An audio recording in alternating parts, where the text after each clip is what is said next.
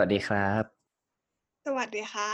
กลับมาพบกับพวกเราอีกเช่นเคยนะฮะใน To Hear Podcast วันพุธแบบนี้นะฮะกับพุธพบผักมาดูซิว่าวันนี้น้องผักมีเรื่องอะไรมาเล่าให้เราฟังกันบ้างไปวันนี้ก็ยังอยู่ในชุดซีรีส์ของโยไกนะคะพูดปีศาจญี่ปุ่นอืมทูตผีปีศาจกันอ่ะมาดูซิว่าทูตผีญี่ปุ่นวันนี้เนาะเออมันเป็นเรื่องของตัวอะไรเรียกตัวถูกไหมตนดีกว่าค่ะอ่าโอเคโอเคอ่ามันเป็นยังไงวันนี้ก็จะมาเล่าเรื่องของโอนิโอนิไม่ใช่โอนิกิรินะคะอ่าฮะโอนิคืออะไรโอนิในภาษาญี่ปุ่นนะคะแปลว่ายักษ์นั่นเองค่ะอืมในแต่ละประเทศก็จะมีความเชื่อเกี่ยวกับยักษ์แตกต่างกันไปเนาะประเทศเราเองก็มีความเชื่อเกี่ยวกับยักษ์ฝรั่งก็มีแต่ว่าวันนี้จะมาเล่าในส่วนของญี่ปุ่นละกันอือฮึยักษ์ของญี่ปุ่นเนี่ยจะแตกต่างจากยักษ์ของประเทศเราอยู่อันลักษณะพูดถึงลักษณะภายนอกก่อนก็แล้วกันแน่ๆล่ะข้อแรกก็คือสูงใหญ่คือยักษ์ทุกตัวมันก็สูงใหญ่อยู่แล้วอ่ะข้อต่อไปมีเขี้ยวเล็บที่แหลมคมอันนี้ผักก็ไม่เคยสังเกตว่ายักษ์ตัวอื่นจะมีเล็บแหลมคมเหมือนกันไหมอ่าฮะอืมข้อต่อไปก็คือมีสองเขาอันนี้เริ่มแปลกขึ้นมาหน่อยนะคะเพราะว่าบ้านบ้านเรายักษ์น่าจะไม่มีเขาปะอือฮึไม่เคยเห็นอ่ะอืมแล้วก็ยักษ์ของญี่ปุ่นเนี่ยมีผิวสีแดงยักษ์บ้านเรานี่น่าจะมีหลายสีนะคะเหมือนเคยเห็นในพวกวรรณคดีอะไรประมาณนี้แล้วยักษ์ของญี่ปุ่นเนี่ยก็ยังจะมีผ้าเขาเรียกว่าอะไรอ่ะเหมือนผ้าคลุมเป็นทำมาจากหนังเสือแล้วก็มีกระบองเป็นอาวุธซึ่งกระบองเนี่ยที่เป็นอาวุธของยักษ์เนี่ยมีความหมายในเชิงสัญลักษณ์ว่าเป็นความแข็งแกร่งที่มิอาจชนะได้เป็นไงคะสตรองไหม uh-huh. ตั้งแต่สมัยโบราณเนี่ยคนญี่ปุ่นนะคะมีความเชื่อเกี่ยวกับยักษ์โอนิเนี่ยว่ายักษ์โอนิเนี่ยเป็นตัวสร้างความเดือดร้อนให้กับชาวบ้านเป็นสิ่งชั่วร้ายจะนำพาความทุกข์ยากมาให้กับชาวบ้าน uh-huh. ยักษ์เนี่ยจะถือโอกาสเข้ามาในหมู่บ้านช่วงที่เอ่อเปลี่ยนเปลี่ยนฤดูค่ะอืมอย่างเช่นแบบหน้าหนาวจะเข้าฤดูใบไม้ผลิอะไรประมาณนี้ยักษ์ก็จะเข้ามาในหมู่บ้านออกอาละวาดชาวญี่ปุ่นสมัยโบราณเนี่ยก็เลยเชื่อกันว่าถั่วมีพลังที่สามารถช่วยไล่ยักษ์ขับไล่ยักษ์ออกไปได้อือฮึจึงทำให้เกิดพิธีประเพณีประเพณีหนึ่งของญี่ปุ่นชื่อว่าประเพณีมาเมคาคิขึ้นค่ะหรือที่เราเรียกในภาษาไทยว่าพิธีปาถั่วไล่ยักษ์นั่นเองค่ะยักษ์กลัวถั่วเนี่ยนะใช่ค่ะยักษ์กลัวถั่วค่ะอือคือในวันนี้อ่ะทุกๆคนอ่ะจะทำการปาถั่วกันแบบเปิดหน้าต่างเปิดประตูแบบเคลียร์บ้านให้โล่งเลยแล้วก็คือเตรียมถั่วเพื่อที่จะมาปาไล่ยักษ์ในบางพื้นที่เนี่ยก็จะมีการให้คนเนี่ยใส่หน้ากากหรือว่าแต่งตัวเป็นยักษ์เพื่อที่คนอื่นๆที่เหลือเนี่ยจะได้ทำท่า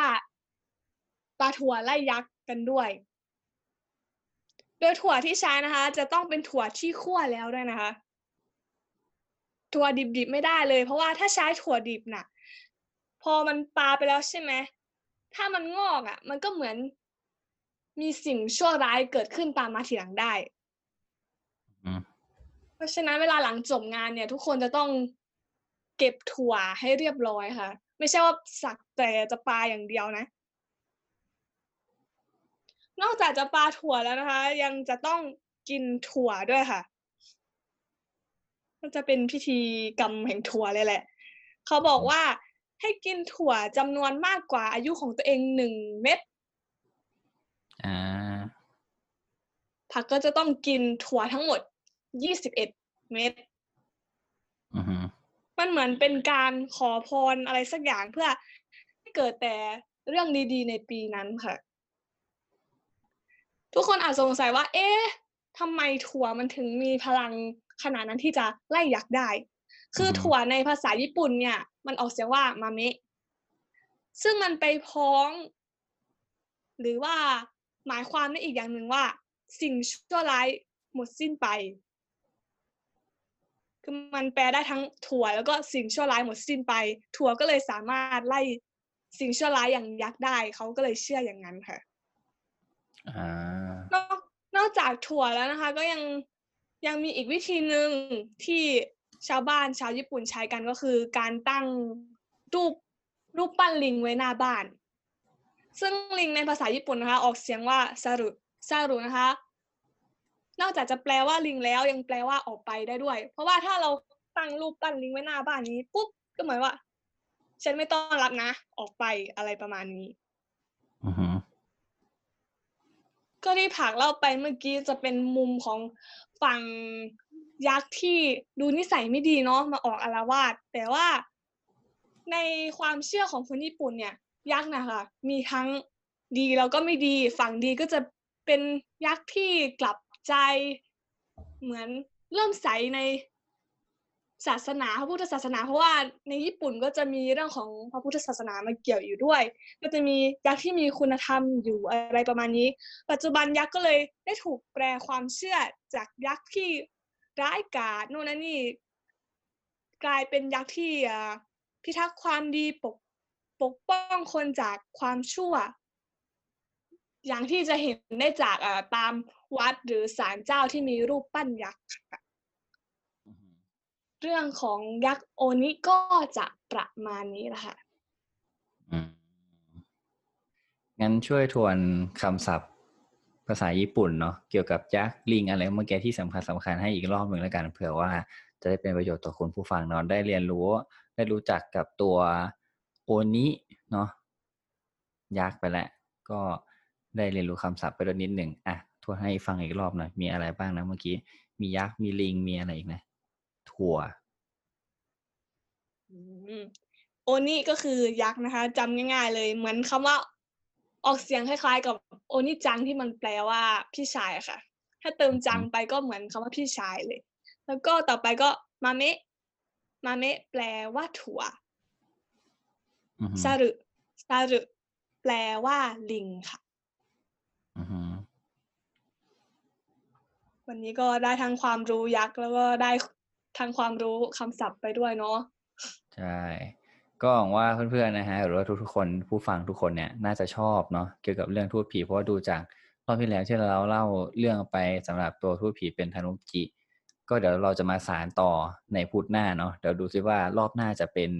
ทูตผีตัวไหนนะฮะก็เป็นโยไคตัวไหนตนไหนก็รอติดตามแล้วกันนะครับแล้วก็สำหรับใครนะฮะที่ไม่สะดวกฟังใน YouTube นะฮะของพวกเราเนี่ยมีอีกสองช่องทางนะครับนั่นก็คือ Spotify แล้วก็ Apple Podcast นะครับก็สามารถไปติดตามฟังกันได้นะฮะแล้วพบกันใหม่ใน